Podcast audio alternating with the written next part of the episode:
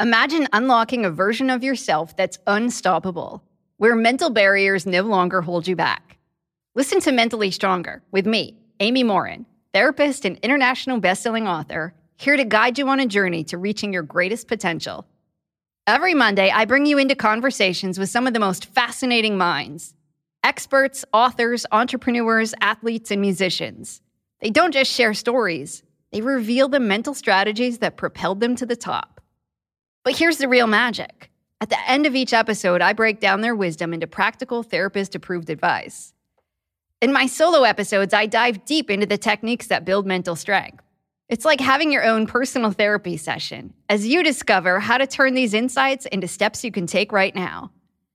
This podcast isn't just for those facing mental health challenges. It's for anyone who wants to push their limits, achieve peak performance, and truly thrive. Are you ready to unlock your full potential? Then it's time to become mentally stronger. Subscribe to Mentally Stronger with therapist Amy Morin, available wherever you love to listen to podcasts. The Hargan women seem to have it all. From the outside looking in, we were blessed. My mom was amazing. But as detectives would soon learn, there was a lot going on inside the Hargan household. Ashley and I have been calling my mom and the house and Helen. Okay. No one's answering. 63 year old Pamela Hargan gunned down in her own home. Her youngest daughter, Helen, lay dead upstairs. Patrol, when they arrived, assumed or thought that there might have been a murder suicide. But for the detectives on the scene, there were things about the scene itself that were concerning to us on day one. Who would want to kill their mother and their little sister? There is no boogeyman here. It is exactly who we think it is. I'm Peter Van Sant from 48 Hours. This is Blood is Thicker The Hargan Family Killings. Listen to Blood is Thicker The Hargan Family Killings wherever you get your podcasts. There were two more murders 15 miles when away. Police arrived, they found the telephone and electricity lines described by one investigator as reminiscent of a weird religion. Morning. Cup of murder. We hear time and time again how a person's childhood and the parents they were born with can influence their lives and not always for the good. On September 16, 1961, a man was born into a family full of criminals, and he would go on to commit a horrible crime against women who he believed were scum. So, if you like your coffee hot but your bones chilled, sit back and start your day with a morning cup of murder. Terry Blair was born on September 16, 1961, and was the fourth oldest of 10 siblings born to a mother suffering from mental illness. He was also born into a family that surrounded itself with crime. While in jail for a separate incident, Terry's brother Walter met a man who offered him $6,000 to kill the woman testifying against him in a rape charge. Walter then abducted the woman, Catherine Joe Allen, took her to a vacant lot, and shot her. He was convicted and executed in 1993. His half brother, Clifford Miller, was convicted in 1992 for the abduction of a woman from a bar. He shot her in the arm, raped, and repeatedly beat her. He was sentenced to two life sentences for kidnapping and forcible sodomy. His own mother fatally shot a man but was sentenced to probation. This was just to name a few of the crimes committed by the Blair family. A life of crime and problems solved by murder seemed to be all that his family knew. He was no exception. In 1982, Angela Monroe, mother of Terry Blair's two sons, was murdered. He was sentenced to 25 years in prison and paroled after just 21 for her murder. According to court records, he was angry at Angela for being a sex worker, a fact that was neither proven nor disproven. He did not stop there with his hatred for sex workers because on July 14, 2004, sex worker Anna Ewing was strangled with her own clothes and her neck broken. She was found by a man spraying for weeds behind a vacant apartment building. It was initially ruled as an accidental cocaine overdose.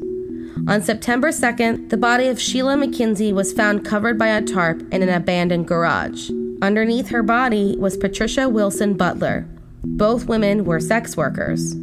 Sheila had been strangled and her neck broken, much like Anna's, and semen was found on and in her body. Patricia's body was too decomposed to determine the cause of death, as she had been dead for approximately three weeks, while Sheila was only two days.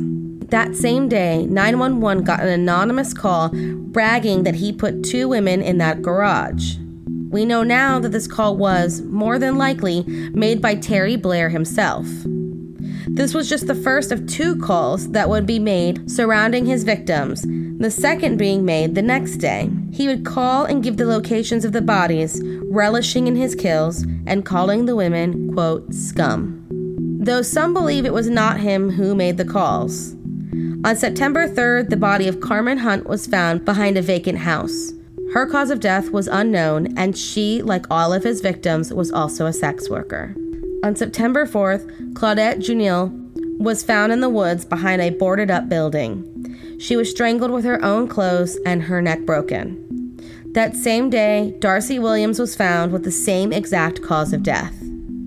Terry Blair was finally arrested on October 15, 2003, after his DNA was matched to the semen on Sheila McKenzie. He was charged with eight counts of first degree murder, one count of first degree assault, and three counts of rape.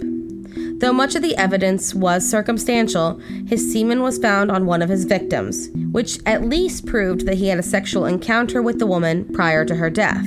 The prosecution used this fact to build the case that the fact that she had not tidied herself up after the sex act showed that Terry Blair was likely the last person to see her alive he was able to avoid the death penalty by agreeing to waive his right to a jury trial and, on March 27, 2008, was found guilty in the deaths of six women and sentenced to life without parole.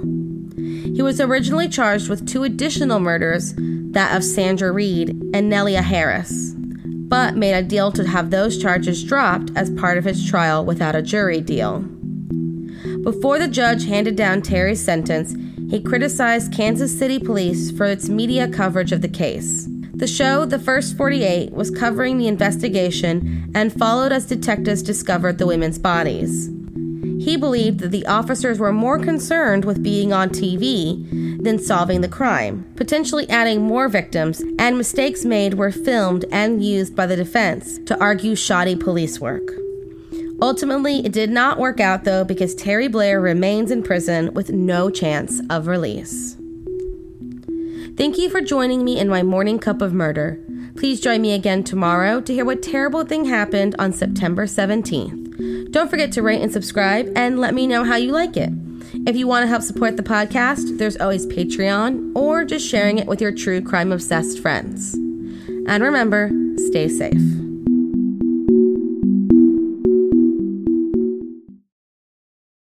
Thank you for listening to Morning Cup of Murder. This is a daily podcast that tells you what happened on this day in true crime history. In short, easy to listen to episodes that you can finish on your commute or while you enjoy your morning coffee.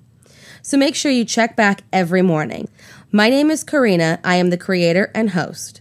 You can find Morning Cup of Murder on Twitter, Instagram, and Facebook. I have also set up a Patreon where you can donate a small monthly contribution to the podcast. All those links are in the episode description. Thank you again and have a wonderful day.